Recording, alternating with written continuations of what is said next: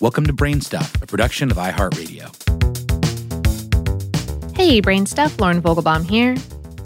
In November of 2021, NASA's Double Asteroid Redirection Test robotic spacecraft, called DART for short, took off into space on a SpaceX Falcon 9 rocket on a mission to intercept and change the orbit of an asteroid. Sometime in September or October of 2022, when DART is about 7 million miles or 11 million kilometers from our planet, this spacecraft, weighing 12,000 pounds or 550 kilos and costing $325 million, will reach its target, Dimorphos, a small asteroid that orbits a second, larger piece of space rock, Didymos, as the pair travels in an elliptical orbit around the Sun. While Dimorphos is not on course to hit the Earth, it does provide a nice, safe target for testing technology that might someday help to protect the Earth from a catastrophic collision with a killer asteroid, such as the one that wiped out the dinosaurs and 75% of plant and animal life some 66 million years ago. When it reaches Dimorphos, DART will slam into the space rock at a speed of about 6.6 kilometers or 4.1 miles per second, hopefully giving the asteroid enough of a jolt to alter its orbit around its partner, just slightly, but enough that the alteration might be observed by telescopes on Earth. For the article this episode is based on, HowStuffWorks spoke via email with Lindley Johnson, NASA's first ever planetary defense officer. He said, DART is a test of the effectiveness of the kinetic impactor technique for altering an asteroid's orbital path, and of the spacecraft technology used to deliver a kinetic impactor to the target asteroid. Crashing a spacecraft into an asteroid might sound easy, but it's not. How Stuff Works also spoke with Andy Rivkin, the DART investigation co lead from the Johns Hopkins Applied Physics Laboratory, which is leading the project for NASA. He said, Dimorphos is the smallest object that has ever been a mission target. And we're coming in very fast with a need to impact on the first try without knowing fundamental things like Dimorphos's shape or exact size. It's about 3,600 feet, that's 1,100 meters, from the center of Didymos to the center of Dimorphos. And it's probably less than 2,000 feet, or 600 meters, from the surface of one to the surface of the other. We don't want to miss, and we don't want to hit Didymos. Furthermore, the spacecraft has to overtake that target at such a high speed that there's very little margin for error, uh, the blink of an eye, according to the DART team. And to achieve the necessary precision, the spacecraft will be guided by SmartNav, a totally automated navigation system that requires no human input. The spacecraft will also utilize an imaging instrument called the Didymos Reconnaissance and Asteroid Camera for OpNav, aka Draco, to see where it's going, but it'll only be able to see its target in the last hour before impact.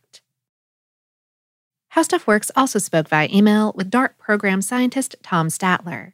He said, if we ever need to carry out a kinetic impact to prevent a natural disaster, we might need to do so quite far from Earth, which would make autonomous control by the spacecraft absolutely essential.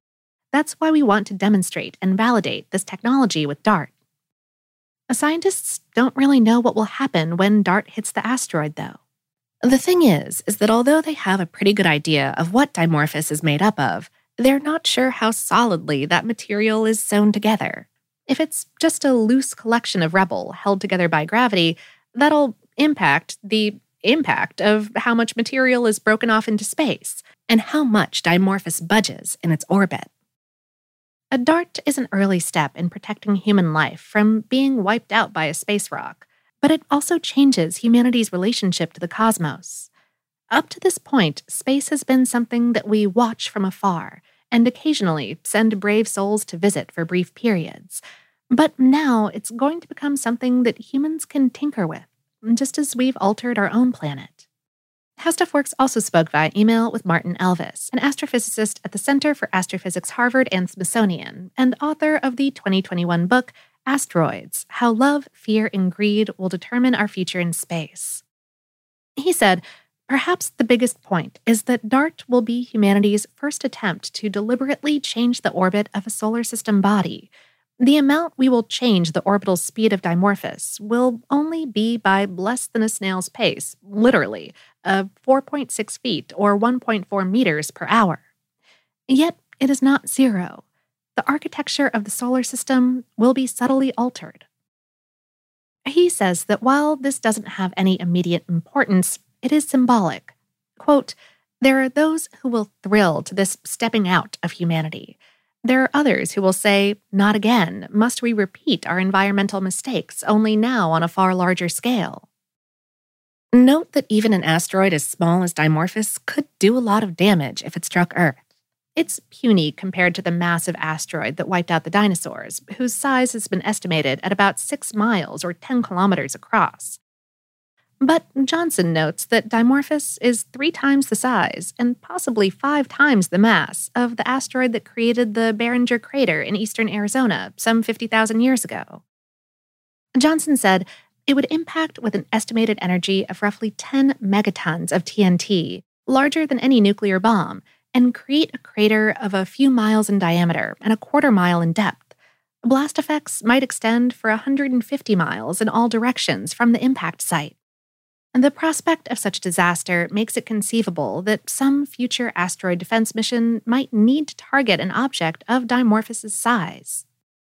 If DART works as planned, Johnson said it will validate both the kinetic impactor technique for planetary defense purposes and that current technology enables our ability to perform the deflection. But that doesn't mean that NASA will rush to build more spacecraft that can perform the same feat. Johnson explained a significant asteroid impact is an extremely rare natural disaster, and what techniques might be used to deflect one detected in advance would be very scenario dependent, especially on how many years in advance it was discovered. Decades may pass before the next major impactor is discovered, and the planetary defense program of that time in the future may want to use the more advanced technology that will likely be available by then. Today's episode is based on the article NASA's DART mission is humans' first attempt to adjust the cosmos on HowStuffWorks.com, written by Patrick J. Kiger. Brainstuff is a production of iHeartRadio in partnership with HowStuffWorks.com and is produced by Tyler Klang with assistance by Ramsey Yunt. For more podcasts from iHeartRadio, visit the iHeartRadio app, Apple Podcasts, or wherever you listen to your favorite shows.